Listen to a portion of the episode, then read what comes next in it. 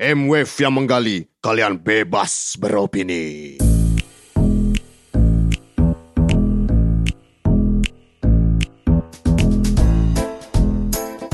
Hai, kembali lagi bersama gue Raja Hubuntar di M-Wave, sebuah saluran podcast milik M5 yang akan membicarakan isu-isu yang dekat dengan kita.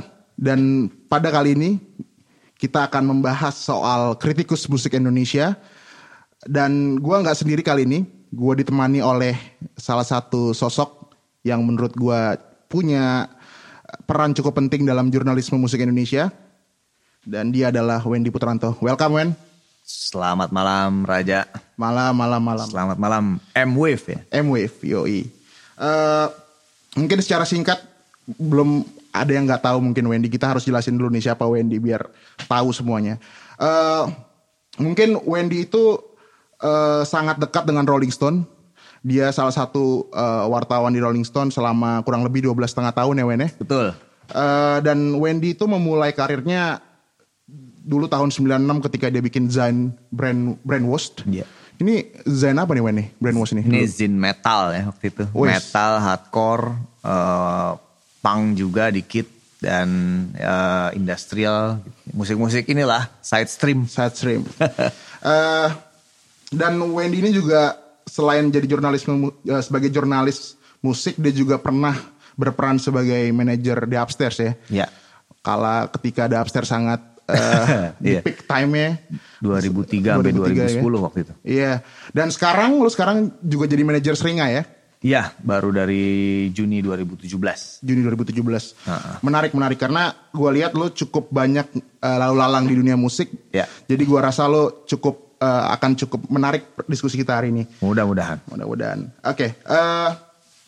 Gini Wen, mungkin pendengar MF perlu tahu sebagai informasi, sebelum kita melakukan podcast ini, kita sempat melakukan FGD ya, bersama Wendy, Raka Ibrahim dari Jurnal Ruang, lalu ada Hilmi juga dari Whiteboard Jurnal, dan juga salah satu wartawan senior Denny M.R. Dan dari diskusi itu kita banyak mendapatkan informasi-informasi dan poin-poin penting tentang kritikus musik Indonesia, yang pada intinya kita semua setuju bahwa kritikus musik Indonesia itu memiliki peran yang sangat sentral dan penting dalam ekosistem musik kita.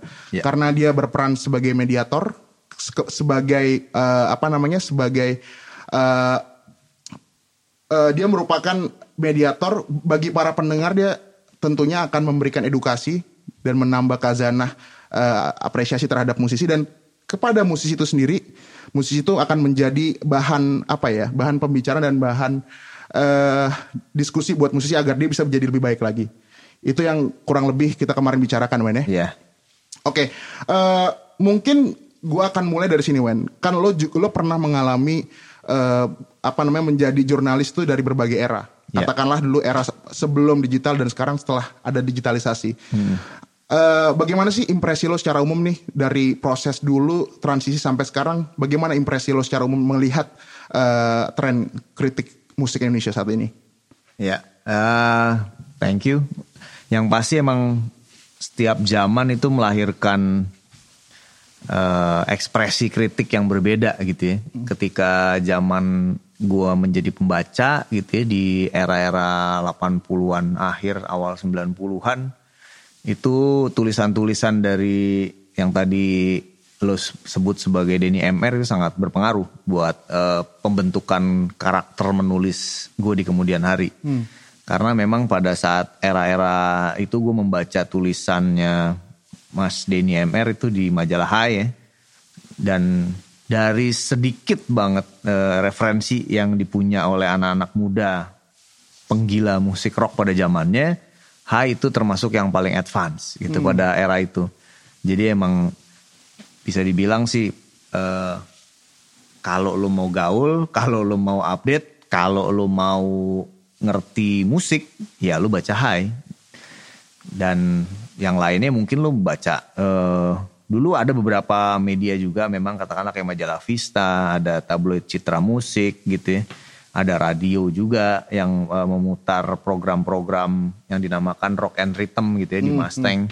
Tapi tetap yang paling afdol ya majalah Hai itu sendiri.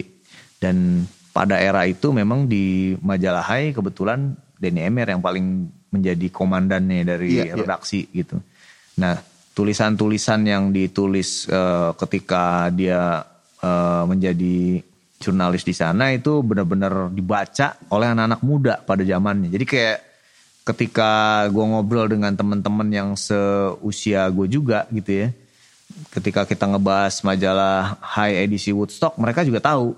Ketika ngebahas majalah edisi Sepultura konser di Indonesia, mereka juga tahu. Ketika bahas Metallica show yang rusuh itu, mereka juga tahu. Jadi frekuensinya sama. Gue bisa bayangin. Jadi isu yang keren untuk dibicarakan oleh anak-anak muda pada zaman itu. Anak muda pada zamannya itu. Dan Hai juga termasuk yang vokal pada era itu gitu, untuk mengkritisi band-band Indonesia gitu. Ketika misalnya Rotor menjadi band pembuka konser Metallica di tahun 93 Stadion Lebak Bulus selama 2 hari, Hai di situ dengan meminjam ya, gue pakai istilahnya meminjam istilahnya Metallica, salah satu band membersnya. Jadi mungkin antara James Hetfield atau kalau nggak salah Hetfield yang bicara ketika ditanya oleh Hai gimana penampilan Rotor ketika buka konser kalian. Wah, ternyata mereka lebih cepat dari yang saya kira ya. Mungkin kalau mereka main tanpa lampu juga mereka bisa gitu. Nah, gue gak tahu apakah statement itu dikarang-karang oleh Denny M.R. atau apakah ini benar-benar diucapkan oleh James Hetfield ketika menyaksikan penampilan Rotor gitu. Iya. Tapi ini kayak statementnya agak sedikit-sedikit ngenyek gitu. Iya. Udah di era yang dulu cukup tertutup lah, katakan berarti itu zaman Orde Baru lah ya. Iya, itu 93 dan bisa dibilang Metallica itu konser yang kedua setelah Sepultura. Betul. Karena kedua dan yang terakhir pula gitu. Setelah itu kelar tuh musik metal dari Indonesia selama hampir 1 dekade.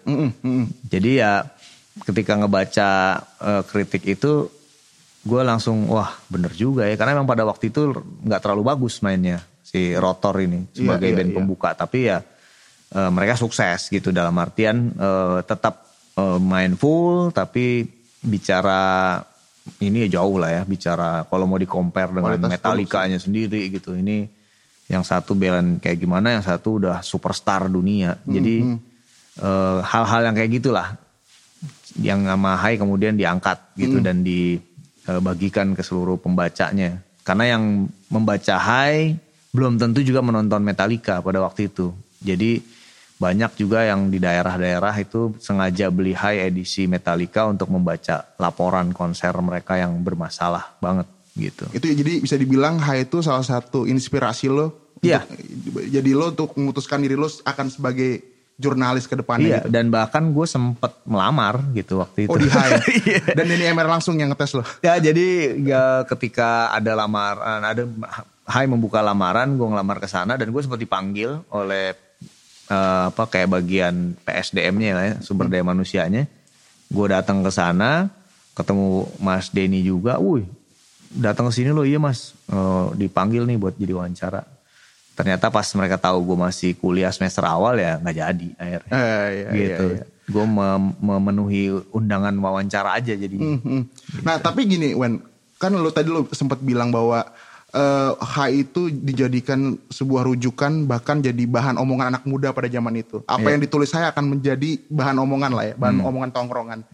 Kalau dari observasi lo, apa sih yang membuat Hai pada zaman itu bisa sukses memproduksi sebuah tulisan-tulisan yang benar-benar jadi bahan diskusi anak-anak muda pada zaman itu? Iya, yang paling penting gak banyak saingannya majalah Hai gitu. Di kelompoknya Gramedia itu buat anak-anak kecil ada Bobo. Ya kan, kalau buat ibu-ibu ada Nova, kemudian buat bapak-bapak ada Bola. Nah, buat remaja ya ada Hai gitu. Dan di saingannya Hai ya pasti gadis. Betul, aneka. Tapi itu sangat feminim gitu. Nah, itu kan cewek ini. Ini kan Hai majalah remaja pria. Betul. Jadi sebenarnya nggak ada pilihan yang banyak gitu pada waktu itu. Kalau lo mau baca yang lain ya lo harus beli majalah import ya, Metal Age. Hit Parader, Crank. Ya, pada waktu itu majalah-majalah Rolling Stone gitu ya yang dijual di toko buku Rubino. Jadi ya kalau Indonesianya udah otomatis Hai. Dan yang membuat Hai itu menarik karena mereka gak cuma liputan yang sifatnya ngambil dari majalah luar diterjemahin gitu ya, saduran enggak, tapi Hai juga mengirimkan jurnalis-jurnalisnya ke luar negeri untuk gitu, melakukan interview langsung, untuk melakukan interview, untuk melakukan peliputan, untuk melakukan proses-proses jurnalistik musik gitu. Itu yang menariknya, karena kalau lo baca majalah luar ya udah biasa ya wawancara siapa-siapa, tapi ketika lo lihat ada wartawan Hai berfoto, dia nongkrong di launching backstage album, bukan di kayak semacam party dari rilis albumnya Rust in Peace. Itu gila banget gitu, itu di sebuah mansion gitu di California kalau nggak salah. Wow. Terus wartawan Hai ada di situ dan dia sempat hangout dan wawancara dengan Dave Mustaine di tahun 90 atau tahun 91 kalau nggak salah waktu itu. Dan fotonya ditampilkan di majalah Hai. Ditampilkan di majalah Hai. Si jurnalisnya pakai jaket kulit juga. Si ininya juga orang Dave Mustaine juga sama-sama gitu. Nah itu cool banget tuh. Betul. Sendiri ya, gue ngebayangin ya pada zaman itu yang pada masih tahun segitu tutup, gitu kan. Ketika orang Indonesia tuh susah untuk bisa ketemu dengan atau nonton ya. Kan rata-rata buat generasi gue tuh butuh waktu 10, 20, 30 tahun untuk menonton band-band idola kita pada zamannya nih. Betul. Kayak Iron Maiden baru nyampe 2011 ya kan. Setelah kita tunggu 25 tahun mungkin gitu. Jadi gila ada orang Indonesia bisa wawancara Dave Mustaine. Nongkrong bareng di cocktail party rilis album Rust in Peace tuh keren abis. Cool. Gitu. Jadi itu impresi itu tertanam dalam banget buat gue pribadi gitu. Dan anak muda yang lain pada zaman itu mungkin. Pastinya. Ini dream job nih untuk bisa kayak gini nih. Gitu. Oke, menarik tuh. Nah sekarang kita masuk ke era sekarang lah katakan. Pasca digitalisasi industri apapun ya, salah satunya musik. Sekarang tuh gue lihat apalagi dengan fenomena media sosial juga. Gue ngeliat sekarang orang itu pribadi itu setiap orang bisa mengekspresikan apapun terhadap sebuah karya gitu loh. Dan gue lihat sekarang trennya sudah mulai berubah. Sekarang kita lebih cenderung untuk melihat orang-orang yang kita anggap penting atau role model lah di lingkungan musik yang menjadi rujukan kita dalam mencari selera musik yang kita ingini gitu loh. Yeah.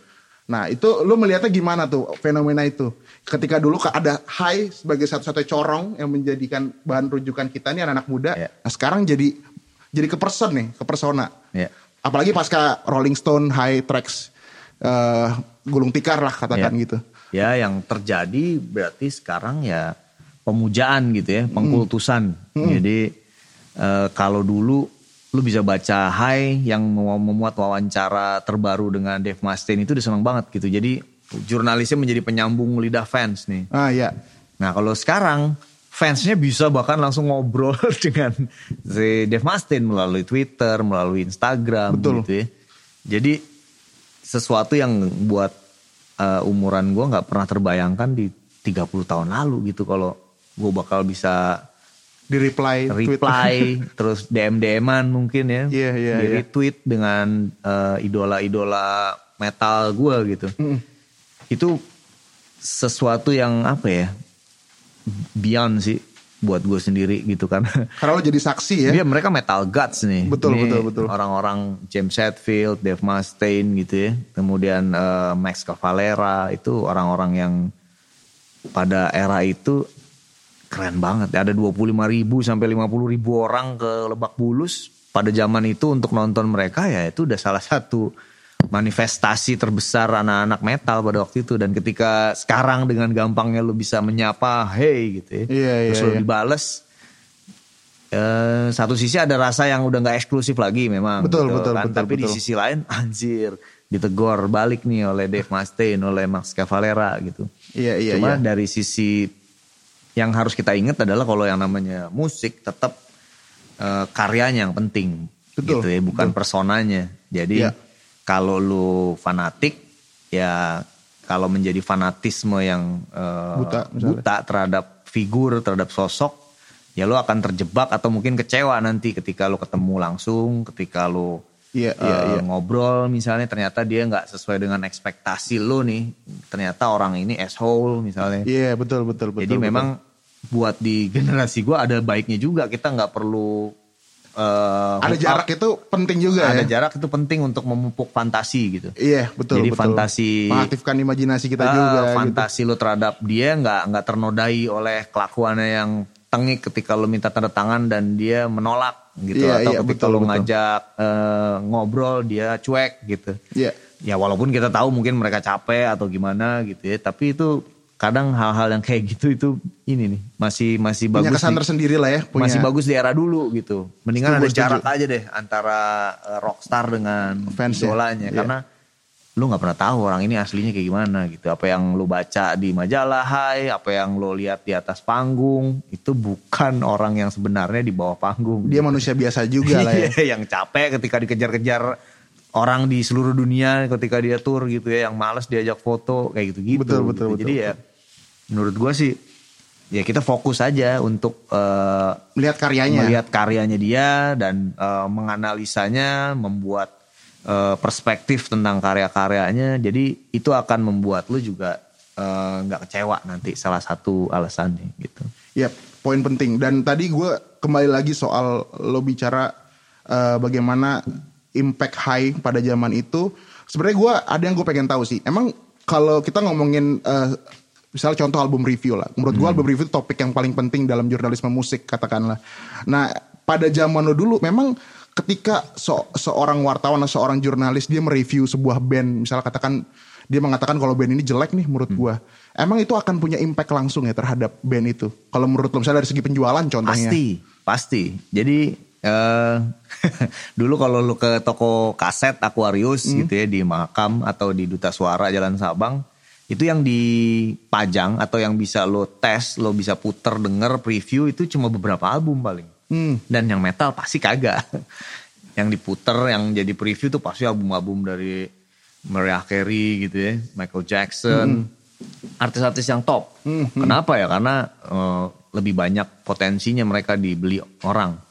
Dibandingkan lo harus membuka album Dead SS dan ditaruh, pasti gak akan ada yang mau denger juga dengan cover yang seseram itu dan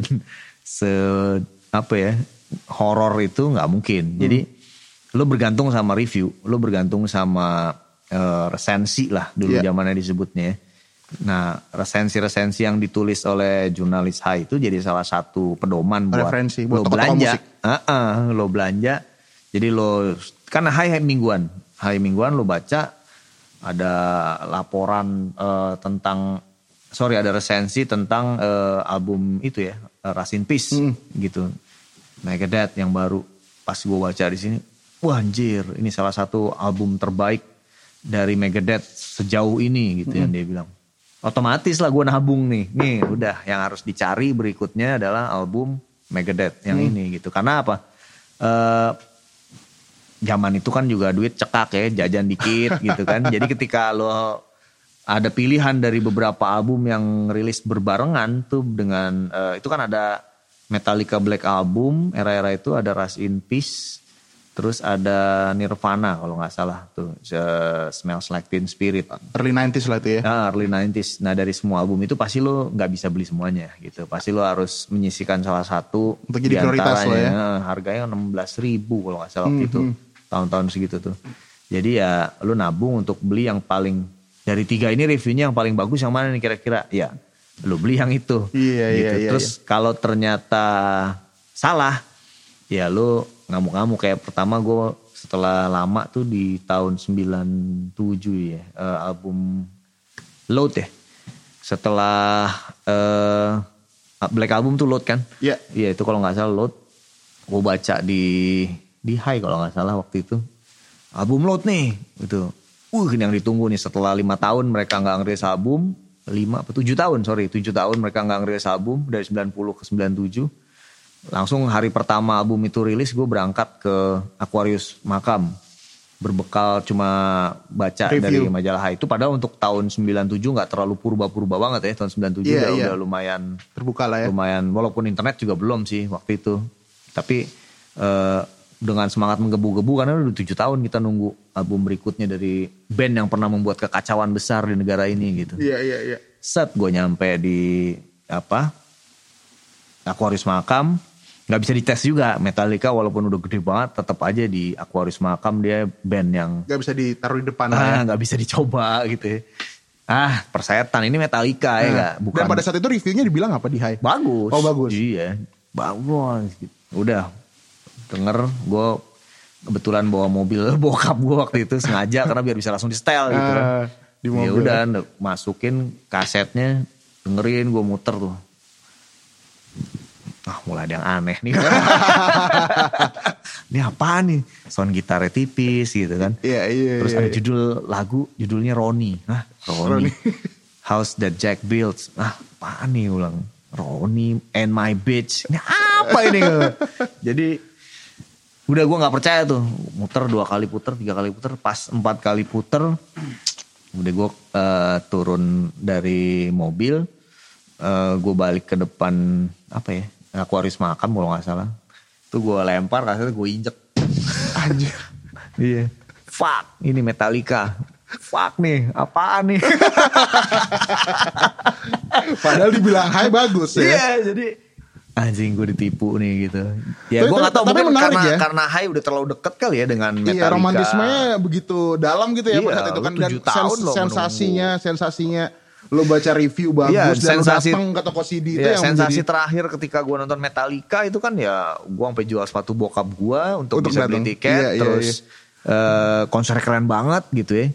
Dan dari 93 ke 97 4 tahun gue mesti menunggu lagi untuk album barunya. Tapi ternyata itu anjir jelek banget itu album itu gitu. Dan kayaknya itu terakhir kali gue denger Load ya waktu itu. Sampai sekarang ini gue belum pernah denger lagi. Kecuali ada video klip ya. Kalau satu albumnya gak pernah denger lagi. Nah, jadi itu sampai kayak gitu. Menarik banget tadi kan lo ngomongin sensasi bagaimana lo baca review dan lo datang ke toko musik. Saking lo percaya sama review itu. Lo punya romantisme sendirilah sama review itu. Nah lo ngelihat sekarang gimana Wen trennya? Bagaimana sebuah review musik itu punya kekuatan gitu ya. Untuk menggerakkan orang untuk beli misalnya atau mendengarkan musiknya, khususnya di Indonesia lah. Kalau di luar gue rasa masih ekosistem itu masih berjalan dengan baik lah. Ada beberapa media yang gue bisa bilang jadi rujukan, bahkan gue pribadi sebagai pendengar musik. Kalau di Indonesia sendiri gimana sih lo liatnya sekarang? Di Indonesia karena medianya udah nggak ada. Medianya udah nggak ada. Terus ya mungkin tetap ada online ya, tetap ada media-media online yang bisa jadi rujukan juga untuk beli gitu. Cuma karena sekarang ini semuanya bisa diakses dengan gampangnya gitu ya. Lo ke Spotify gak bayar. Lo ke Apple Music juga kayak gitu.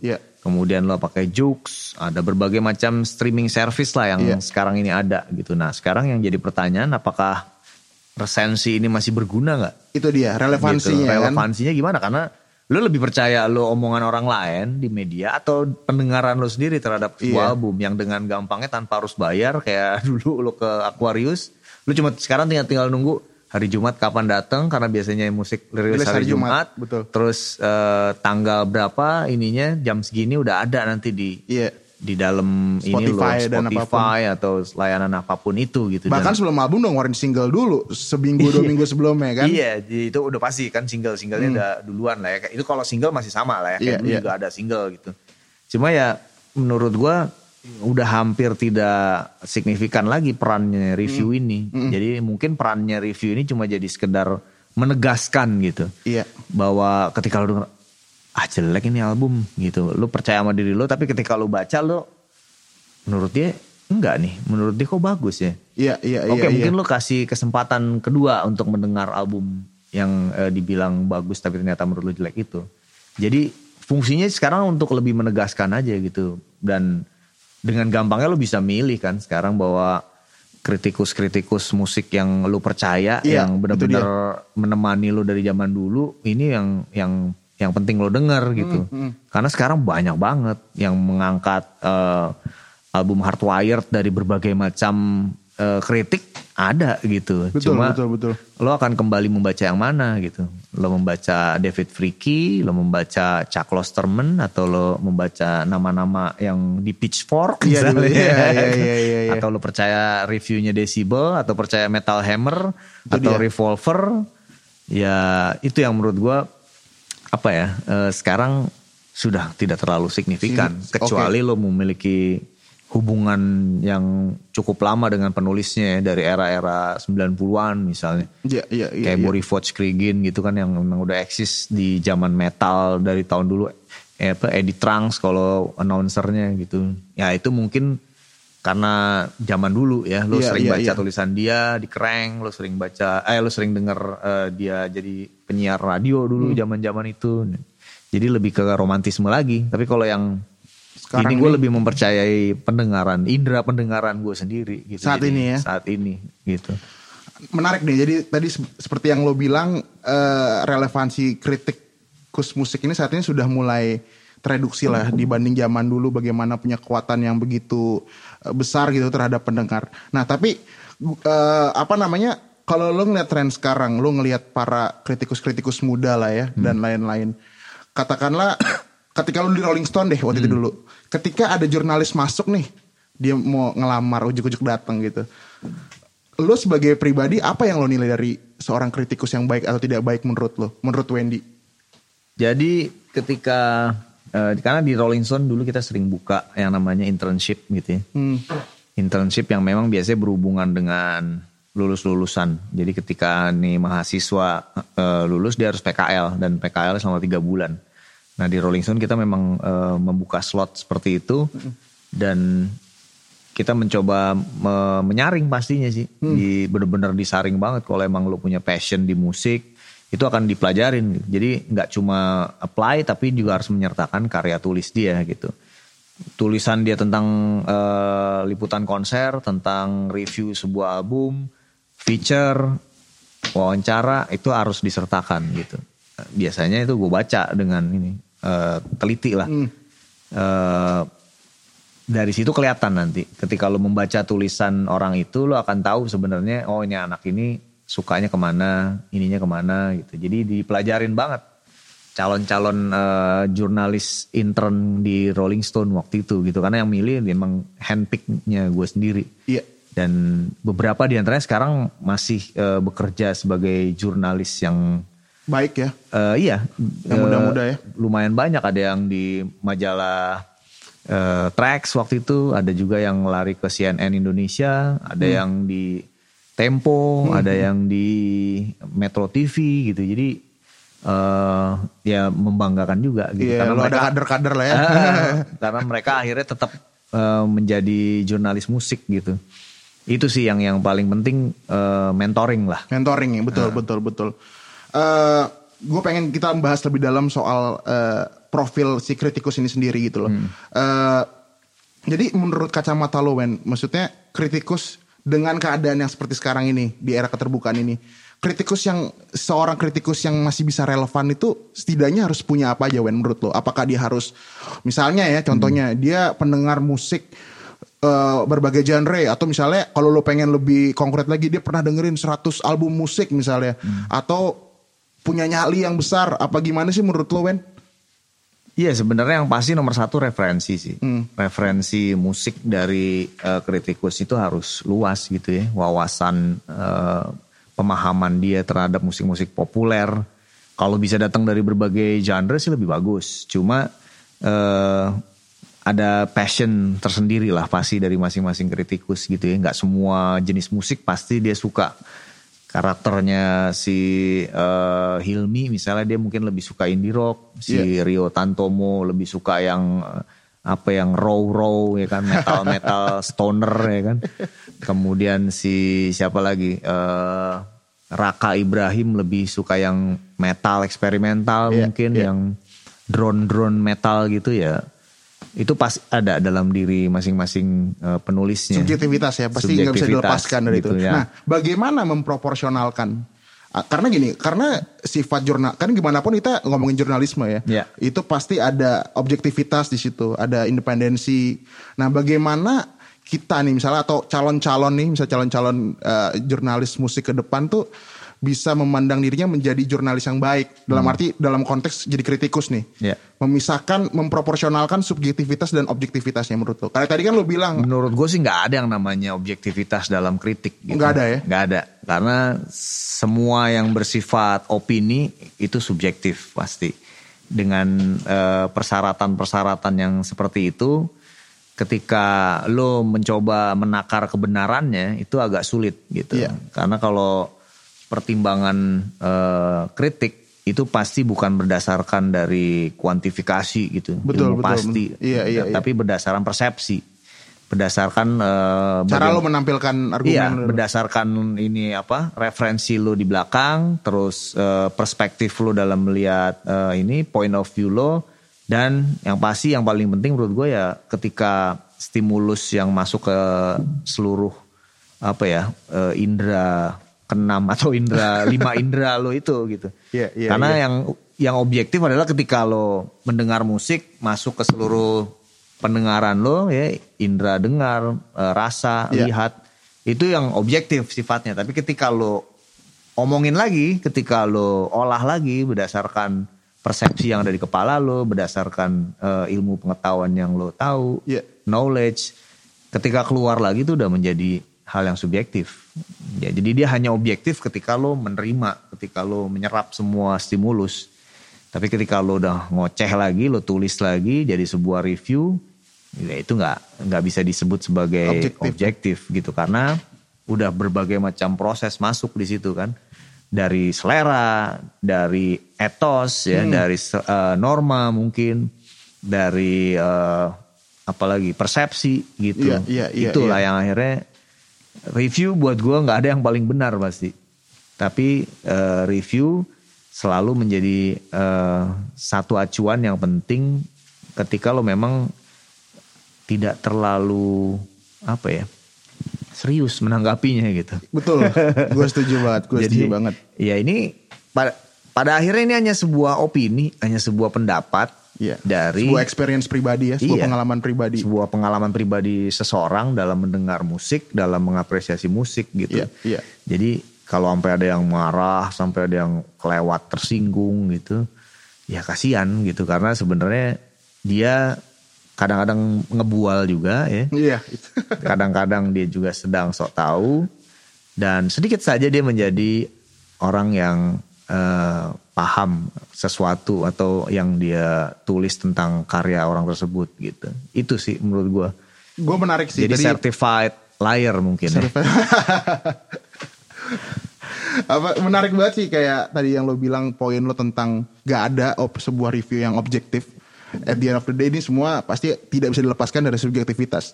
Tapi yang menarik itu tadi lo sempat ngomongin ada beberapa orang yang menganggap review itu terlalu serius. Misalnya dalam arti wah ini apa terlalu berlebihan nih, ini ngecengin gue atau ini mengejek gue. Nah khususnya selain terhadap kritikus sendiri, pasti kan yang jadi objek kritik itu kan si musisi atau seniman. Menurut lo pribadi, karena kan lo juga selain lo jadi, lo berawal dari jurnalis, lalu lo juga aktif sebagai pelaku, sebagai objek kritik juga dong pastinya kan. Bagaimana sih seorang musisi atau seorang seniman memandang sebuah kritik? Karena pasti adalah beberapa seniman yang kecewa ketika misalnya di review jelek. Nah, bagaimana kita harus menanggapinya menurut lo? Jadi gue harus memposisikan diri gue sebagai seniman. Ya misalnya lo misalnya band lo lah misalnya. Katakan sekarang Seringai ada yang nge-review Seringai jelek.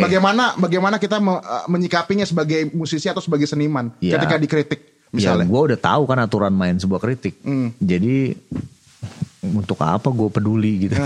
Menurut gue ya tetap perlu kita baca, tetap perlu kita pertimbangkan, tetap perlu kita bahas, tapi gak perlu marah-marah, gak perlu kita jadi sensi, gak perlu kita jadi apa ya dendam. Gak perlu. Jadi intinya karena mungkin gue jurnalis, jadi ketika gue menjadi manajer sekarang dan band gue dikritik gitu ya oleh siapapun penulis review tentang album Seperti Api, ya gue paham ininya aturan main dari sebuah review, jadi nggak perlu di ini berlebihan gitu. Kalau di gue, kalau di band member Seringai sama aja, karena Ricky juga bekas wartawan, bekas juga. Aryan bekas wartawan, si Semi penyiar radio. Juga. Mungkin Kemot ya yang punya sumbu pendek, nggak tahu tapi yang paling emosional ya. Tapi nggak pernah gue ngeliat sejauh ini Seringai mempedulikan sebuah review dengan berlebihan itu enggak sih. Nggak perlu lah ya, nggak penting juga. Nggak perlu ya. Gitu karena nggak akan ada habisnya. Betul. Ketika lo peduli, ketika lo mencoba mengikuti arahnya gak akan ada habisnya. Dan terutama ketika lo udah lewat dari kepala 4 gitu ya. Mungkin, udah beda tuh ya. Mungkin kalau ini review ditujukan kepada early 20s gitu ya. Ini akan menjadi sebuah apa ya, hal besar yang gue gak suka nih. Ya katakanlah lagu Get in the Ring dari Guns N' Roses gitu. Itu kan ditulis untuk salah satu jurnalis ya, yang mereview jelek gitu ya, Guns N' Roses dan Axl kepancing. Itu mungkin ketika lagu itu diciptakan tahun 91, Axl tuh lahir tahun 56. Berarti berapa umurnya waktu itu? Wah, udah 55 ya? Iya, belum. 45? Enggak, dari dia 56, terus 91 tuh lagu Get in the Ring itu dirilis gitu. Berarti sekitar 45 umur ya? Belum. 56, 91. 20-an, 30-an. 30-an gitu. Ya. Jadi ya memang umur-umur yang segitulah yang masih bisa menanggapi dengan serius gitu. Terciptalah lagu Get in the Ring Motherfucker itu kan untuk satu kritikus namanya gue lupa ya. Nah, si Mick Wall itu yang benar-benar apa ya? Sangat mengganggu pikiran Axl sampai perlu banget. Itu akhirnya jadi sebuah, tapi itu jadi sebuah cara yang keren sih menurut gue. Jadi sebuah komplimen buat Mick Wall. Iya. Karena ditanggapi dan dianggap penting ya. Karya lo akhirnya dibuat sebuah lagu gitu. Iya. Jadi direspon oleh senimannya jadi sebuah lagu gitu. Itu gak mungkin semua kritikus. Itu mimpi basah semua kritikus gitu. Kalau sampai karya lo diejek tapi dibikin lagu gitu. Gak tahu apakah pernah ditampol beneran sama Axl sih gue gak tahu gitu ya. Menarik, karena gini, kemarin sempat waktu diskusi ya, waktu FGD itu Denny M.R. tuh sempat bilang satu quotes dia yang menurut gue menarik. Dia bilang, kita tuh jangan pernah percaya seniman yang sedang menjelaskan karyanya sendiri. Dalam arti kita harus terus menumbuhkan, sebagai kritikus ya, menumbuhkan skeptisme kita untuk tahu lebih dalam gitu loh. Dan kebetulan, kalau menurut Denny M.R. ini, di Indonesia ini kuping musisi kita masih tipis terhadap kritikan gitu loh. Sedangkan tadi kan di awal kita punya ya ada pemahaman dari kita, mungkin dari gua dan teman-teman yang melakukan riset sedikit, bahwa ini sebenarnya baik untuk kedua belah pihak, buat si musisi dan pendengar gitu. Nah, jadi menurut gua sih tadi poin lo penting soal bagaimana kita melihat sebuah sebuah review itu gak usah terlalu serius lah. Iya. Bisa aja kan juga hanya bualan belaka gitu kan. Atau dia sedang gagah-gagahan gitu, memajang intelektualitasnya dia di tulisan itu. Kan biasanya untuk mendapatkan kredibilitas mengutip perkataan orang penting, filsuf mungkin, itu jadi membuat terlihat intelek. Cool, gitu. Ya terlihat cool. Gitu. Iya. Oke, gue akan masuk mungkin lebih dalam nih soal kritikus musik Indonesia. Tadi kan seperti yang lo bilang tuh, sekarang bisa dibilang bahan rujukan jurnalisme musik tuh ya kita bisa bilang mungkin semakin sedikit lah dibandingkan dulu zaman ada Hai, Tracks, Rolling Stone. Kita punya media memang fokus media populer lah, kita bilang media populer, bukan media independen atau media yang Zin dan kawan-kawannya itu yang memiliki menurut gue kekuatan untuk kekuatan jaringan yang besar gitu. Nah, gue ngelihat sekarang khususnya pasca gue lihat kan sebenarnya industri rokok itu masuk ke musik itu udah dari tahun 70-an lah. Yeah. Kita bisa bilang. Dan tapi gue lihat sekarang rokok tidak hanya masuk ke sebagai IO musik gitu, membantu penyelenggaraan musik, tapi gue cukup menarik ketika melihat misalnya kayak frekuensi antara, lalu DC bahkan dibikin di YouTube tuh pengadilan musik, dia masuk ke ranah itu gitu loh. Nah, ini menjadi menarik karena gue lihat musik industri rokok sudah mulai banyak tangan-tangannya masuk ke industri kita nih. Nah, menurut lo gimana kita harus menyikapinya, Wen? Apakah kita harus curiga? Karena menurut gue ya nggak bisa dipungkiri industri rokok juga banyak mendukung musik Indonesia kita saat ini. Bisa jadi masuk ke industri rokok ke musik itu dia bisa jadi ini sih, dua hal gitu. Dia malaikat pencabut nyawa dan juga jadi malaikat penolong gitu. Karena dua sisi ini ada di dalam industri ini. Kalau dia mencabut nyawa udah pasti ya, karena ya yang mau diracun kan semua anak-anak muda yang menjadi potensi marketnya gitu. Iya. Terus kalau mau dibilang pencabut nyawa juga dalam arti kata yang metafor, konser-konser gratis ini kan juga akhirnya banyak menjadi momok lah buat event organizer yang kecil-kecil gitu. Karena rata-rata gratis. Betul. Rata-rata tidak bayar tiket, terus ya mereka juga nggak mau kalau dipasang tiket gitu, karena ya tujuan utamanya mereka kan sebenarnya bukan musiknya sendiri, tapi ya branding rokok mereka agar terjual gitu. Itu tapi kalau dari sisi penolong, iya juga gitu. Sebagai manajer artis, ya gue merasa bahwa itu yang menjadi penolong. Di band gitu. Dan ini bisa dibilang berapa 80% pendapatan terbesar kita dari tembakau gitu. Iya. Jadi ya ini menjadi malaikat penolong, dan dari sisi itu sisi yang lainnya ya bisa dibilang gak banyak sih ya, itu aja sih sebenarnya. Dari sisi itu lebih banyak mudaratnya sebenarnya sih dibanding manfaatnya gitu. Iya, cuma menjadikan ini sebuah ketergantungan gitu.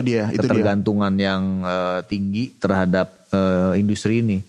Yang gue takutkan justru ketika ada keluar satu regulasi baru dari pemerintah gitu ya, yang melarang total industri rokok untuk bikin acara, mensupport sponsornya, acara musik, branding atau unbranding apapun itu, dan mereka check out dari industri ini, collapse pasti yang terjadi gitu. Jadi memang perannya ada dua sih yang gue bilang tadi, sebagai malaikat pencabut nyawa dan juga malaikat penolong, khususnya buat band dan penonton juga ya. Penonton juga kan mereka jadi ngapain lagi gue bayar tiket orang sekarang konser dia. Banyak yang gratis. Jadi gitu, parameter sebuah acara gitu ketika orang datang ke toko acara musik yang bersponsori rokok. Jumlahnya banyak gitu. Betul, masif hampir di seluruh provinsi gitu ya kan gitu. Karena emang dananya tidak terbatas gitu. Nah, terus gue lihat kembali lagi soal bisa dibilang entah kekhawatiran atau concern gue ketika si rokok sendiri itu tidak hanya masuk dari di dunia acara, tapi juga masuk bahkan ke dunia review. Ini sebagai ujung tombak nih, sebuah karya itu kan pasti akan ada di respon melalui kritik. Bahkan rokok pun masuk ke situ. Nah, menurut lu dari segi ekosistem musik ini, apakah ini berbahaya? Bagaimanalah kita menyikapinya gitu loh? Karena bisa dibilang ini kan dia mengontrol dari hulu sampai hilir lah, katakan kayak gitu. Gitu. Menurut lo gimana, Wen? Gue nggak tahu apakah ada relevansinya gitu antara industri rokok dengan resensi album gitu ya. Karena yang pasti yang terjadi sekarang ya mereka membuat sebuah media, mereka meng-create sebuah platform gitu untuk bisa memperpanjang ekstensi brand mereka gitu. Jadi sebenarnya brand ekstensi ketika media-media mati, dan mereka sekarang pikir ya udah kita bikin media gitu. Resource ada, SDM dengan gampangnya bisa kita hire gitu. Dan apa yang kita nggak punya dan media itu punya ya kita provide gitu. Jadi dengan sumber daya yang tidak terbatas ini mereka bisa melawan itu. Apa saja ya. Tapi ketika masuk ke konten, gue gak yakin juga akan ada kontrol gitu terhadap tulisan kualitas dari sisi bukan hanya dari kualitas tapi dari sisi kritiknya, karena gue belum menemukan relevansi yang bisa membatasi rokok selain bahwa lu jangan menulis yang jelek tentang rokok gitu kan. Jadi itu pasti salah satu yang menjadi don'ts-nya dari do and don'ts. Nah, yang don'ts-nya itu pasti lu jangan menulis sesuatu yang jelek-jelek tentang industri rokok di dalam industri musik gitu.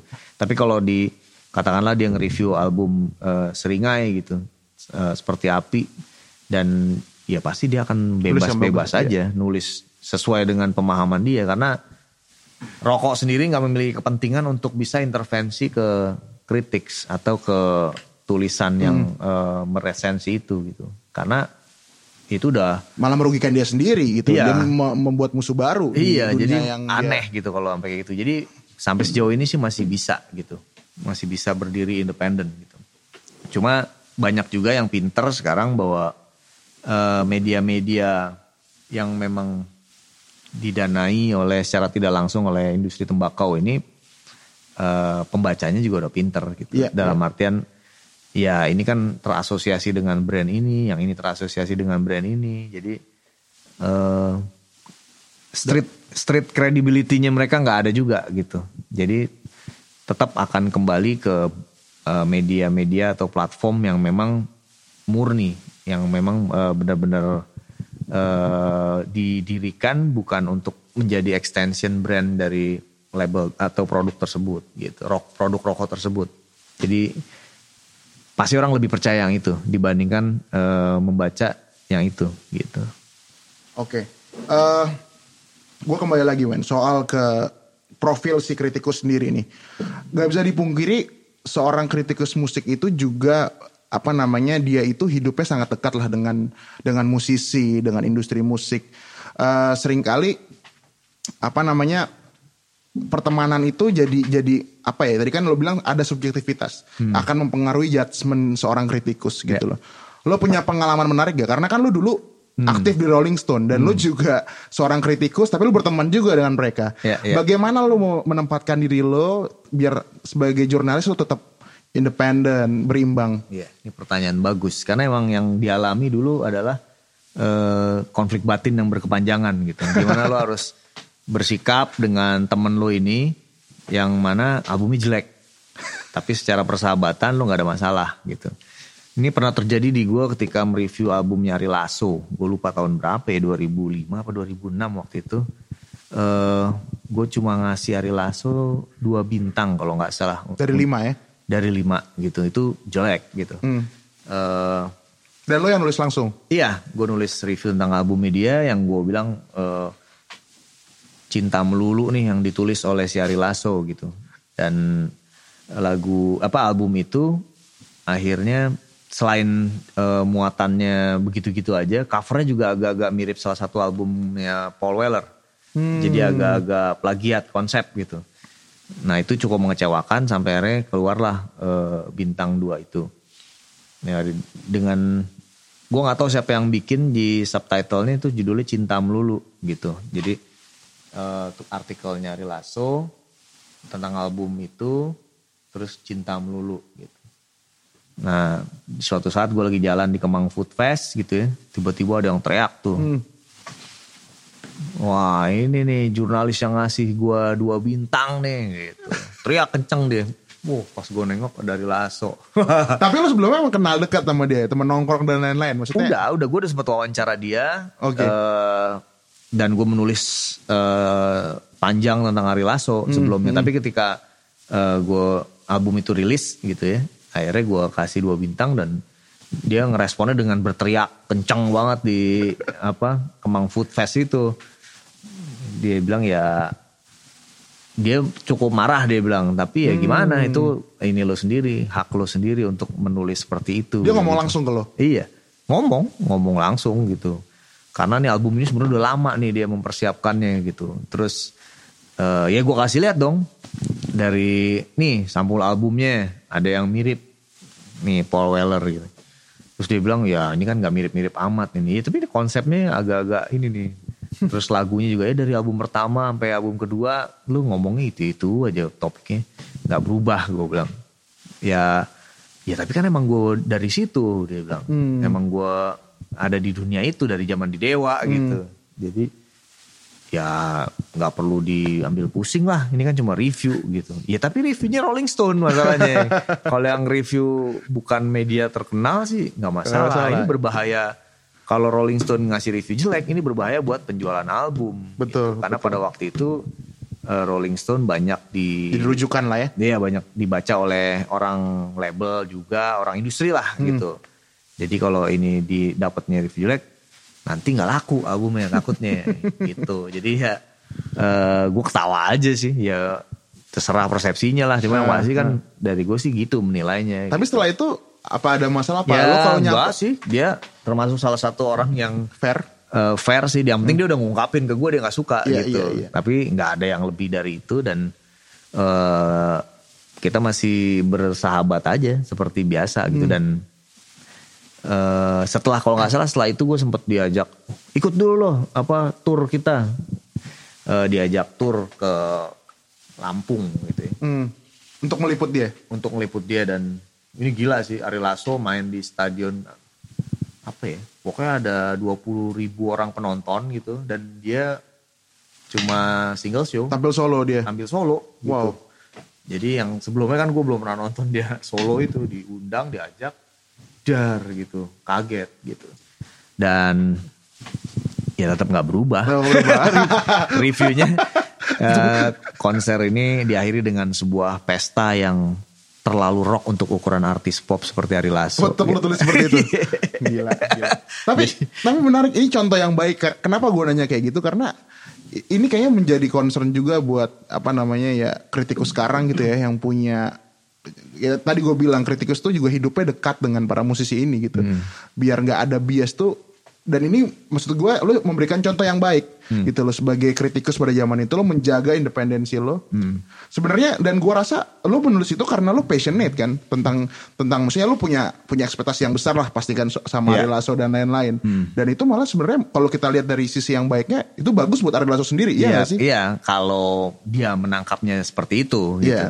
Tapi kalau dari gue sendiri kan memang gue amatin musiknya dia dari ketika dia merilis Jika dengan Melly yang single so apa duetnya itu tuh, setelah itu nggak banyak perubahan yang terjadi di musiknya dia, agak gitu. Stagnan lah ya bisa dibilang. Kalau dibandingkan dengan Dewa kan beda ya. Dewa albumnya sangat variatif dari album ke album. Nah kalau si Lasso kayak Phil Collins keluar dari Genesis gitu ya, dan merilis solo karir gitu. Itu kurang lebihnya. Benar. Tapi ya bukan berarti nggak sukses gitu, tapi dari sisi karya ya nggak berkembang gitu-gitu aja. Gitu. Cuma dari sisi hits, albumnya hits semua, singlenya hits gitu.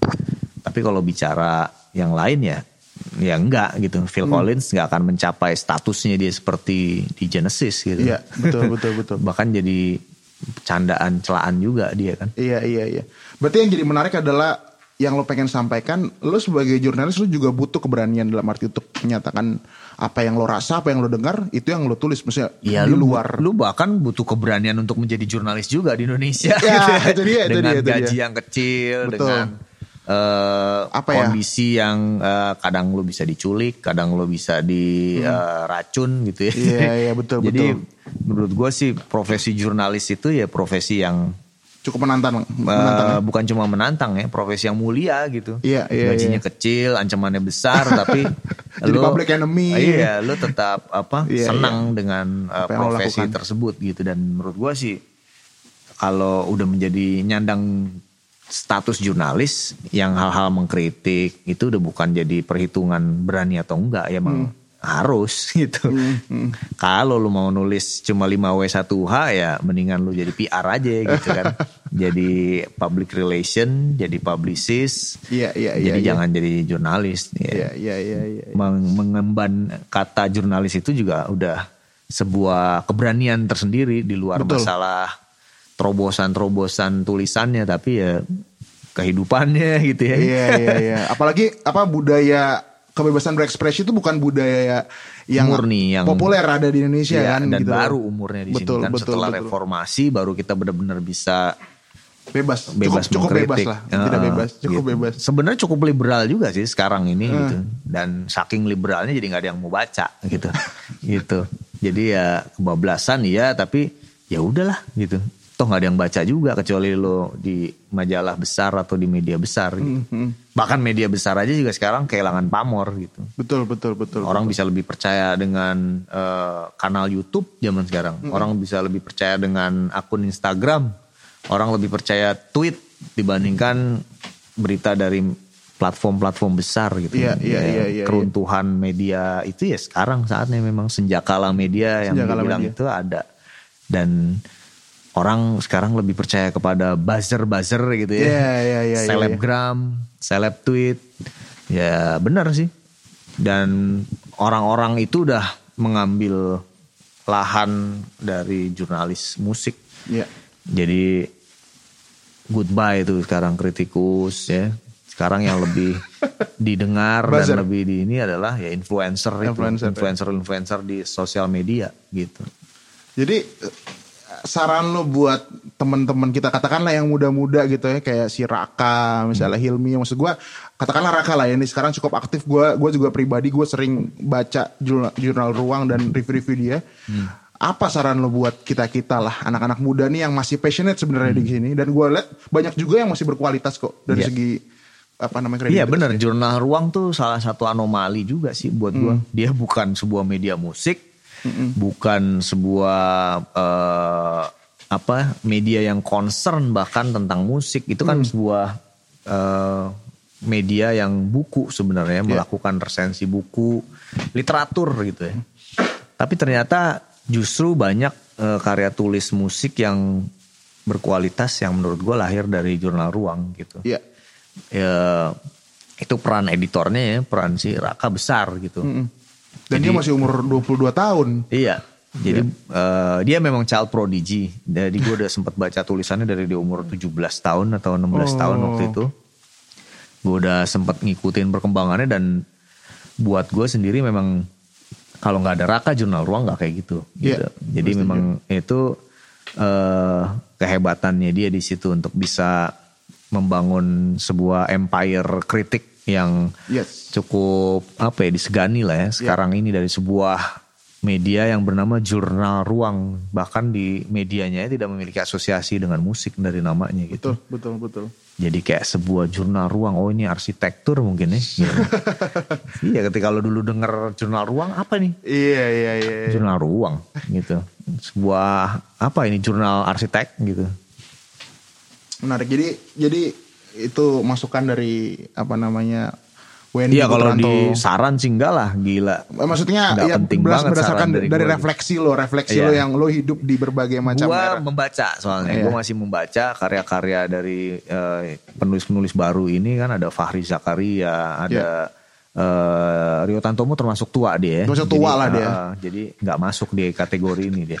Yang muda-muda itu Fahri Zakaria, Nuran Wibisono gitu ya, yang menurut gua bagus dalam artian menarik untuk terus dibaca gitu karya-karyanya, karena hal-hal yang belum ditulis di negara ini masih banyak banget gitu. Dan gak perlu tentang band-band masa kini sebenarnya, tentang masa lalu, momen-momen yang terjadi, katakanlah ketika peristiwa Deep Purple konser ke Jakarta gitu ya, terus dia sempat dijamu di Hotel Indonesia. Meninggalnya Patsy Collins, krunya di Purple itu, yang jatuh dari lift di Said Jaya Hotel. Itu kan banyak yang belum terdokumentasi ya. Jadi betapa kacaunya konser di Purple selama 2 hari di sini. Dan yang belum ditulis lagi banyak sebenarnya, kayak Ike and Tina Turner yang sempat konser di sini dan bermasalah sampai akhirnya mereka kabur sebelum menyelesaikan show-nya, sementara alat-alatnya tertahan di bandara gitu. Jadi sejarah-sejarah yang kayak gitu punya narasi yang kuat sebenarnya kalau mau ditulis sekarang gitu. Jadi bahan yang menarik untuk dibahas lagi ya. Summer 28, Woodstocknya Indonesia yang pertama di Pasar Minggu, itu belum. Denny Sakri yang udah menulis itu, almarhum sih ya. Cuma seharusnya bisa digali lagi hal-hal yang lain. Banyak hal sih sebenarnya. Iya. Oke, kayak soal kritik ini kita udah cukup dalam dan panjang membahas, dan udah ada poin-poin penting yang udah bisa kita dapatkan. Dan sekarang sih waktunya kita ngomongin yang lebih penting lagi, Wen. Dan itulah kenapa gue ngundang lo kesini gitu kan. Terkait hashtag KNTL RUP ya kan. Ini lagi happening banget. Gue jujur bersyukur karena gue juga sebagai musisi, sebagai pendengar musik juga, gue merasa bersyukur bahwa kita tuh masih punya rasa memiliki yang besar terhadap ekosistem musik kita. Dan menurut gue koalisi ini benar-benar cukup masif. Gue liat hari ini di Instagram udah banyak di daerah-daerah bikin diskusi secara secara independen, mereka bikin sendiri, dan itu luar biasa. Gue udah menyaksikan lah lo banyak ngomong di luar, di Kompas, di beberapa vlog temen-temen. Gue rasa orang juga udah banyak nonton, tapi kalau gue pengen to the point aja sih, Wen, sebenarnya. Apa sih langkah yang strategis buat koalisi ini untuk memastikan bahwa kita RUP ini gak akan bisa berjalan?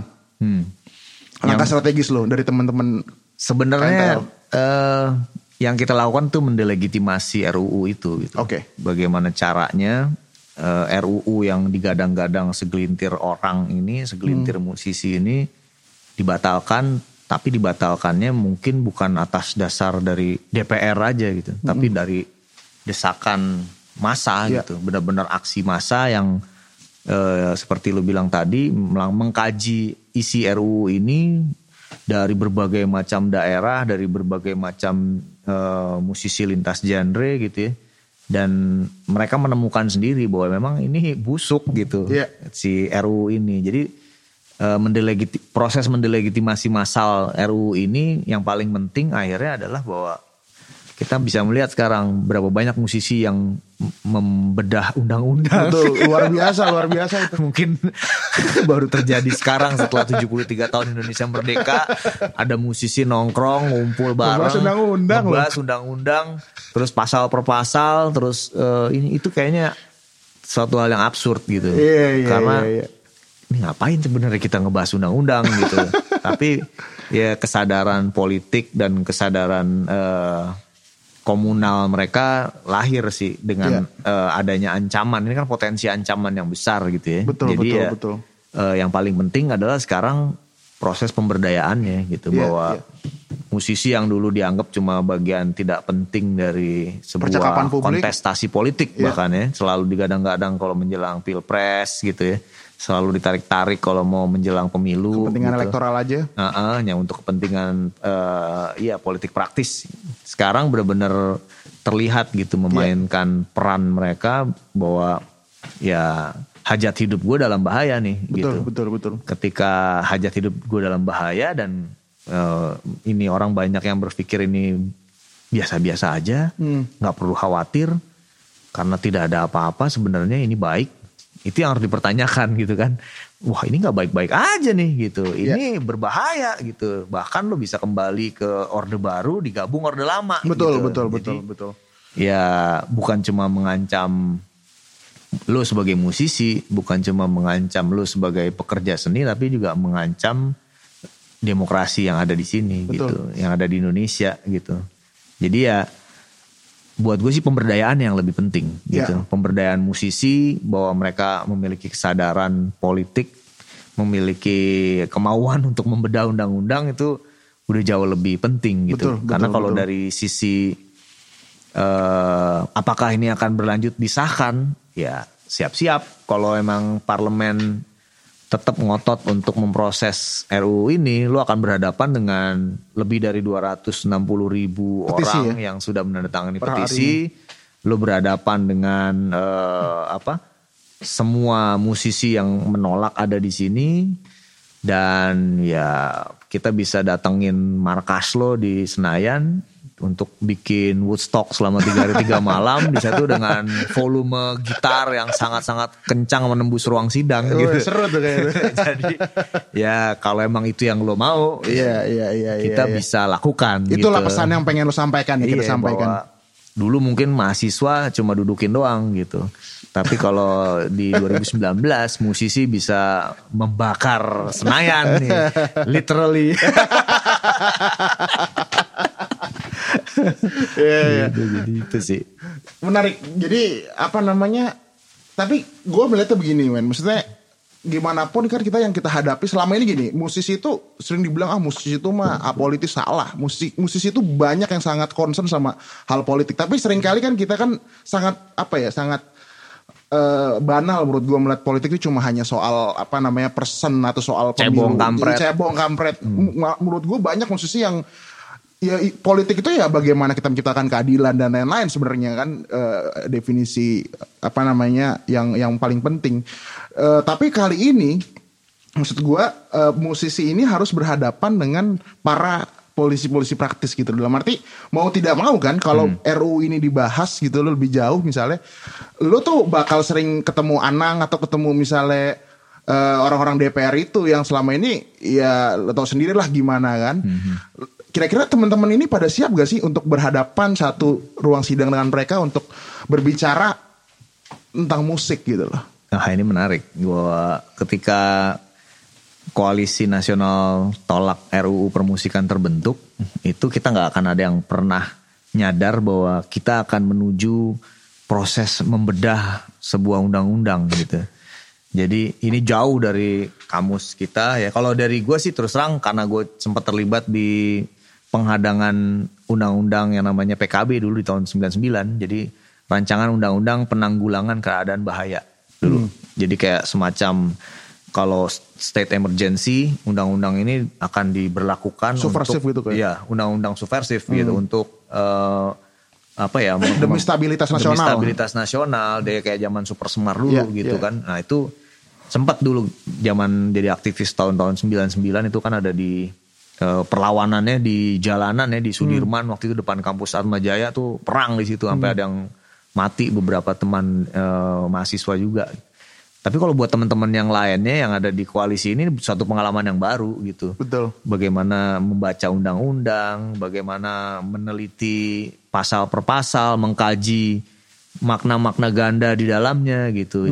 Itu sebuah pengalaman yang baru gitu. Dan ini kita bahasnya di dalam WhatsApp group. Jadi selama 3 hari 3 malam kita menyusun daftar inventarisasi masalah ya. Jadi pasal-pasal yang bermasalah apa aja, itu kita interpretasikan, kita compare dengan undang-undang yang lain di perfilman, di hak cipta, di pemajuan kebudayaan, ITE. Jadi sampai kita ngebuka-buka undang-undang yang lain sih udah keterlaluan banget. Keterlaluan. Keblinger gitu. Jadi.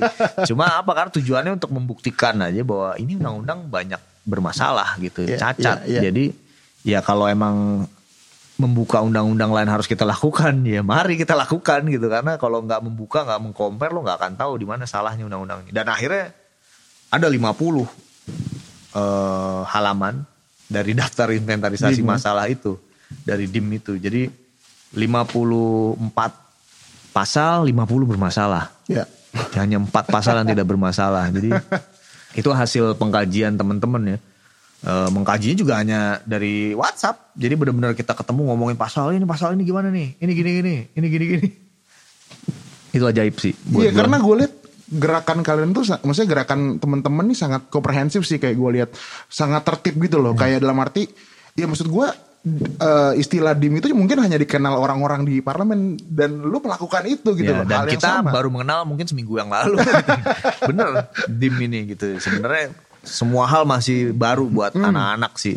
Karena kebetulan ada semangat yang kuat di situ, dan ya Holil, terus gua, Aryan, Irma itu kita pada masanya kan sempat di 98 gitu ya. Jadi ya kita yang benar-benar mencoba dengan pengalaman kita di aktivisme ya, mengorganisasi dan mobilisasi, kita melakukan pengorganisasian secara digital yang lebih digital, hebat ya. Karena memang gak ketemu setiap hari, tapi diskusi jalan terus. Mungkin 19 jam dalam sehari gitu. Sampai gue banyak pekerjaan di Seringai yang keteteran gitu. Karena ngurusin undang-undang gitu. Agak aneh sih. Oke, jadi gue ngeliat semangatnya luar biasa. Tapi gue pengen pengen fokus lagi soal langkah strategis. Dalam arti gini, kalau misalnya undang-undang ini tetap berjalan lah, katakan terburuknya. Kira-kira lu siap gak untuk, maksudnya dalam arti melakukan pergerakan yang lebih besar dibanding ini? Iya, yang terjadi adalah pasti kita akan melakukan lobby-lobby kan. Iya, itu dia maksud gue. Lobby fraksi, lobby komisi gitu. Dan sebenarnya udah ada beberapa undangan yang datang ke koalisi untuk ngajak berdiskusi gitu. Untuk membahas tentang RUU ini gitu. Cuma kita skeptis gitu. Kenapa? Karena ini 2 bulan menjelang Pilpres. Itu dia. Isu RUU musik adalah isu yang seksi. Karena apa? Buzzernya semua ini artis gitu. Semua, kenapa ini berita jadi gede banget sebenarnya? Karena semua orang itu yang memiliki sosial media itu memainkan isu ini. Menjadi buzzer untuk RUU permusikan gitu. Jadi entah yang tolak RUU atau yang revisi, tapi yang pasti tagar RUU permusikan tuh menjadi sesuatu yang booming banget dalam seminggu 2 minggu terakhir ini. Dan itu kenapa? Karena buzzernya artis-artis semua. Yang followersnya jutaan, yang followersnya di mana-mana besar gitu. Karena kan dari mulai Anang ya kan, Melly, Glenn, Raisa gitu, lah gue lihat Raisa, semua tuh jadi buzzer ngomongin ini gitu. Jadi otomatis media juga ngelihat ke sini dan fanbase-nya juga ini gerak. Ari Lasso sekalipun gitu. Jadi ya buat gue sih ini ya menarik gitu ya, fenomena yang menarik gitu. Ih gila nih dalam waktu yang kayak gini dan tiba-tiba bikin WhatsApp group semua ya. Yang ada di dalam WhatsApp group ini orang-orang ajaib sih. Ada Aca lah dari Straight Answer di situ. Ada apa? Seringai. Terus ada Yako yang hip hop, ada yang folknya Enda Endresa gitu ya. Terus ada Holil dan Efek Rumah Kaca di situ. Ada Karib kemarin sempat bergabung, Cryptical Death gitu. Jadi dari punk rock ini sampai hip hop semuanya ngomongin undang-undang gitu. Jadi luar biasa. Mungkin gak terjadi di Amerika atau di Inggris ya. Satu musisi bisa masuk di satu grup WhatsApp gitu. Itu sih yang ajaib nih, bisa nyampur gini gitu. Marcel penyanyi pop gitu, C dari yang Grunge gitu. Rian Pelor gitu. Jadi ya buat gue sih ini gak tahu, buat gue masih susah aja diterima sama kenyataannya, aneh banget sih. Gitu. Ini aneh, fenomena yang aneh gitu. Karena ya ini anak-anak band ngapain juga pada mikirin undang-undang gitu. Banyak juga yang bilang genit juga banyak. Iya. Tapi gini, gue kebetulan juga mencoba membaca gitu ya. Yang pertama sih impresi gue sih dari naskah akademik ya itu sangat-sangat tidak memenuhi inilah ya kriteria akademik ya lah. Maksudnya banyak hal-hal yang absurd menurut gue, tidak koheren antara misalnya masalah dengan solusinya. Tapi setelah gue baca ini ya, misalnya mereka tuh sebenarnya latar belakang utamanya yang menjadi poin pertama tuh soal ini sih ketidakseimbangan ya antara musisi budaya dan musisi pop culture kalau bahasa di naskah akademik gitu. Jadi menurut gue agak absurd gitu. Jadi sebenarnya tujuannya tuh lebih pengen memproteksi musik budaya ya sebenarnya ya. Gitu di, ya. Di ketentuan umumnya ya. Iya. Tapi arahnya ini absurd gitu. Jadi menurut gue absurd. Nah terus kalau untuk gue masuk ke materi mungkin lebih dalam. Kalau gue secara umum yang paling mengusik gue tuh ya terkait ini sih ya. Memang pasal 5 itu ya. Soal larangan soal konten. Konten musisi itu sendiri gitu ya. Nah, bagaimana lo melihatnya, Wade? Sebenarnya kalau gue deh, karena kebetulan gue juga latar belakang hukum. Sebenarnya tanpa pasal 5 undang-undang RUP ini, sebenarnya kita punya undang-undang lain yang sebenarnya cukup mengancam kita dari segi musik. Khususnya kebebasan berekspresi, ada undang-undang ITE, bahkan di KUHP tuh juga dilarang kita menyiarkan maksudnya kebencian gitu loh. Nah, lu melihatnya bagaimana kita menangkal ini? Karena ya memang terahnya musik tuh emang ya freedom gitu, kebebasan gitu loh. Dan ini berbahaya lah. Tanpa ada RUP ini juga berbahaya sebenarnya kita nih sebagai musisi. Lu melihatnya gimana, Wen? Ya, kalau gue melihatnya sih memang udah gak bisa dipisahkan lah ya antara negara dengan hukum. Pastinya harus ada sebuah hukum yang mengatur negara gitu.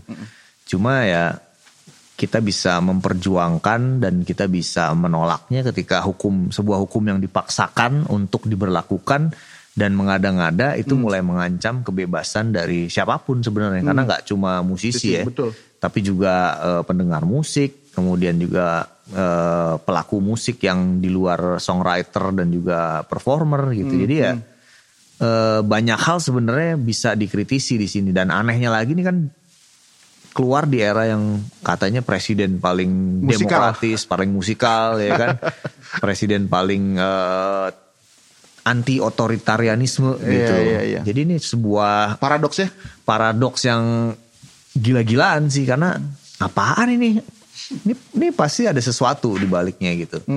Ada udang di balik batu nih pasti. Ada sebuah kepentingan bisnis besar yang dilakukan oleh para lobbyis-lobbyis yang memiliki jumlah kapital tidak terbatas dan akhirnya bisa menyorongkan RUU ini. Gitu. Jadi suuzon itu penting dalam melihat RUU permusikan gitu, karena nggak ada urgensinya, tidak ada. Ya benar, ketentuan umumnya juga aneh, absurd, ya. Pembajakan, dia bilang salah satu penyebab dari perlunya undang-undang ini. Loh, sekarang pembajaknya aja bangkrut. Siapa yang mau beli CD bajakan zaman sekarang? CD bajakan gak laku. Karena apa? Udah bisa gratis Spotify. Lu denger musik. Orang lu bisa Spotify, di Apple Music, kan harus bayar, bisa denger. Dan punya akses ke jutaan. Untuk apa lagi lu beli?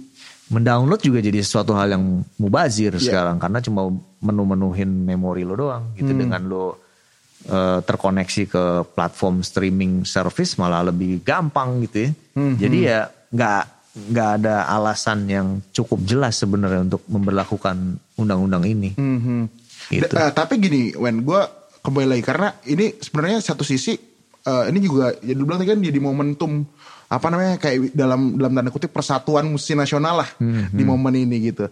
Tapi sebenarnya lo juga sekarang kan sebagai manajer band, lo berada di industri ini. Tapi sebenarnya dari segi tata kelola dan industri musik sendiri sebenarnya lo melihat ada masalah nggak sih? Khususnya mungkin dari segi pemenuhan hak-hak musisi, karena gue ngeliat kayak gue mencoba Google di luar ya, melakukan komparatif study lah di beberapa negara Amerika, UK. Gue setuju di situ nggak pernah mengatur soal musik as a music gitu, as a law. Tapi yang diatur adalah tata kelolanya. Tapi tata kelolanya itu bukan banyak kewajiban, tapi pemenuhan, optimize hak-hak mereka gitu loh. Nah, lo dari perspektif itu sebenarnya lo melihat ada masalah nggak sih? Masalah, karena sebenarnya yang kita punya undang-undang hak cipta tahun 2014 itu sampai sekarang implementasinya juga belum pernah jelas, penegakan hukumnya juga belum pernah realisasi dengan benar. Gitu. Jadi ngapain lagi lu menumpuk-numpuk sebuah undang-undang yang baru kalau nanti ujung-ujungnya ya lu breaking the law juga gitu. Mendingan lu tegakkan lah tuh hak cipta, karena kan menurut gue yang paling penting di industri musik ya bagaimana undang-undang hak cipta bisa optimal gitu. Betul. Dari mulai seperti yang lu bilang, pemenuhan hak-hak royalti, hak-hak dari musisi pencipta lagu, itu yang dipenuhi dulu gitu. Karena yang terjadi di Indonesia sebenarnya sekarang ini gak pernah mendapatkan haknya dengan sepenuhnya. Betul. Gitu. Performing rights gitu ya, mechanical rights, terus songwriting rights itu gak pernah didapatkan dengan full gitu. Makanya ada amanat dari Undang-Undang Hak Cipta untuk membentuk LMKN, Lembaga Manajemen Kolektif Nasional, di mana itu nanti akan mengatur proses dan membuat regulasi tarif tentang royalti. Nah, itu kan sebenarnya dijalanin aja dulu gitu. Dijalanin dulu dan dioptimalkan bagaimana songwriting dari sebuah lagu, katakanlah yang paling ngetop Kus Plus atau Chrisye.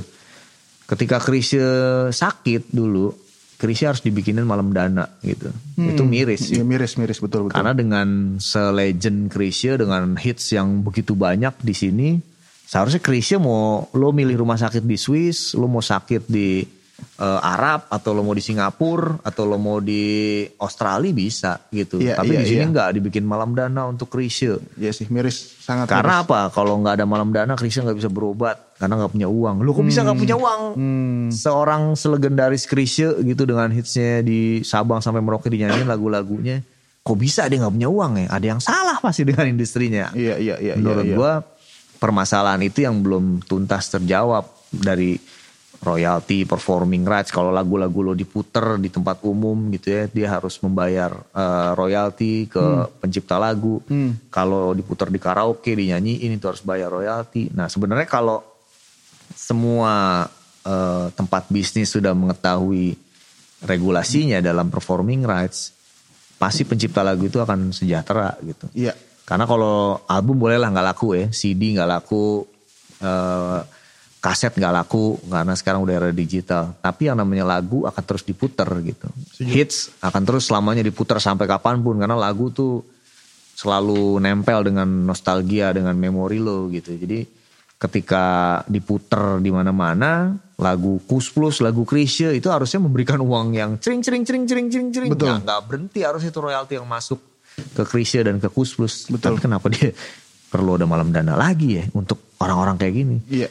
Lu lihat anak muda ya nanti, berani nggak jadi musisi? Kalau lu ngelihat Chrisye aja masih begitu, ogah banget kalau gue jadi anak muda sekarang jadi musisi, ogah ntar kayak Om Chrisye sakit, gue nggak jadi duit. Gitu. Jadi yang paling penting penegakan hukum ya, bukan bikin undang-undang ya. Betul. Atau emang ya kebiasaan bikin undang-undang itu kan emang udah jadi kebiasaan kali ya, karena untuk ngabisin anggaran kali kan. Pemborosan anggaran, juga. Ada kepentingan-kepentingan lain gitu ya yang dilakukan oleh parlemen ini gitu. Yeah. Terakhir Wen, gue sebenarnya karena gue juga mengamati gitu karena gue juga sebagai pendengar musisi juga, gue ngeliat sekarang tuh katakanlah di muka pemerintah itu ibaratnya gue mensimulasikan kalau Jokowi nih seorang presiden, ada isu-isu kayak begini, orang yang pertama ditanya adalah Backcraft pasti, karena dia menjadi orang yang dianggap paling ngerti di kabinet itu kan, di politik istana gitu. Nah kalau lo lihat sejauh ini bagaimana kinerja Backcraft dan dalam arti untuk mendukung industri kreatif kita. Terus bagaimana Backcraft merespon concern teman-teman kita? Karena menurut gue Backcraft punya peran penting untuk bagaimana gerakan ini bisa disuarakan lah ke elit-elit tersebut. Iya, yang pertama memang udah bersuara waktu itu Pak Triawan Munaf sebagai kepala Backcraft ya, dia bilang ya dia tidak setuju juga dengan undang-undang permusikan ini karena menurut dia musik sebagai sebuah subsektor ekonomi kreatif juga ada di dalam rancangan undang-undang ekonomi kreatif. Nah, rancangan undang-undang ekonomi kreatif ini juga sedang disiapkan kan oleh Komisi 10 juga sama. Nah, disiapkannya ini nanti sebagai salah satu strategi juga sebenarnya untuk Backcraft bisa dibentuk sebagai sebuah kementerian gitu. Akan diformalkan nantinya. Karena kalau sementara ini kan Backcraft itu bergantung sama rezim gitu. Kalau rezimnya udah kalah, ya kan, nomor satu yang akan dibubarin pasti Backcraft gitu. Betul. Karena Backcraft hanya berlandaskan Kepres gitu. Dan Kepres ini ya bisa dikepret gitu ya. Kalau lo udah gak terpilih lagi ya udah gue kepret nih langsung kelar nih. Dan sebenarnya punya harapan besar kita dengan Backcraft ini ya. Karena ada 16 subsektor dan salah satunya musik. Dan musik itu memainkan peran yang besar di Backcraft karena ya kepala Backcraft dulu bukan musisi. Iyalah, gitu. Wajib jadi, itu. Jadi ya otomatis kita menggantungkan harapan juga sama Backcraft gitu. Walaupun ya di termin pertama dari kepemimpinan ini ya belum banyak ya. Karena baru 3 tahun sebenarnya jalannya dari 5 tahun. 2 tahun itu proses pembentukan, rekrutmen, konsolidasi internal dan baru bekerja tuh 3 tahun sebenarnya belakangan ini. Dan ya menurut gue sih lumayan ya kerjanya. Karena akhirnya setelah sekian tahun lamanya musik diperhatikan juga. Padahal kontribusi kita kecil gitu. 0,47% dari PDB kita ya. Di kita berikan kepada negara gitu. Jadi sebenarnya kan cukup tahu diri juga. Kalau lo musiknya apa nih minta dibikinin undang-undang musik, lu ngasih ke gua aja segini gitu kan. Tengil-tengil amat pada minta ini. Gua sih berharap ada kesalahan dalam survei ya yang dilakukan oleh BPS dan juga Backcraft kan. Kecil amat angkanya gitu. Kalau lu bicara Indonesia orang-orangnya doyan musik, masa sumbangan kita cuma gak nyampe 1.5% bahkan. 0,47% tuh gak nyampe 0,5%. Jadi gila ini sih untuk ukuran Indonesia yang 250 juta orang, penggemar musiknya diklaim banyak, statistiknya bilang lo nggak layak dapat perhatian lebih dari negara gitu. Jadi jangan tengil-tengil deh gitu, jangan sosok minta RUU permusikan segala gitu. Lo bayar pajak atau lo ngasih ke negara aja dulu berapa gitu. Jadi ya it's a long way to go ya. It's a long way to go buat musik menjadi bisa dibilang ujung tombak ekonomi lah di Indonesia.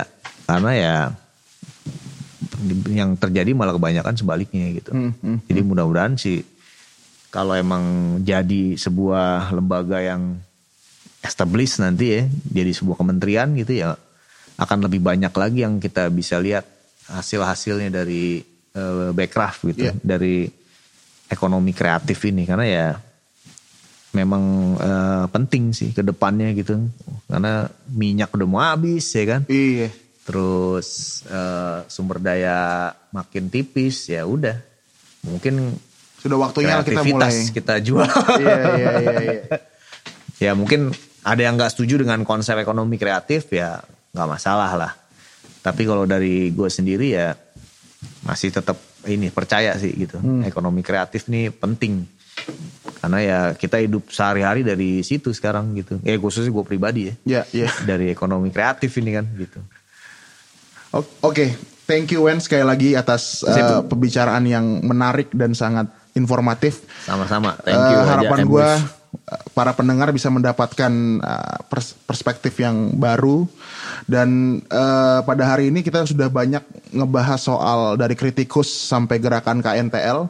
Harapannya bisa menginspirasi teman-teman. Dalam arti yang buat para calon-calon kritikus dan para kritikus nih, lo dengar langsung dari Wendy ini soal lika-liku dan apa namanya pandangan dia mengenai jurnalisme musik saat ini. Harapannya ini bisa memantik sih. Maksudnya tadi kan gue dengar lu banyak ngomongin soal ada pesimisme juga lah dikit karena keterbukaan. Tapi harapan kita ini bisa membuat para jurnalis sekarang bisa memutar otak untuk terus bisa relevan pada zamannya. Dan yang terakhir soal era permusikan, satu kata tolak. Itu aja ya. Tolak. Oke, thank you buat para pendengar M-Wave. Sampai ketemu di episode selanjutnya.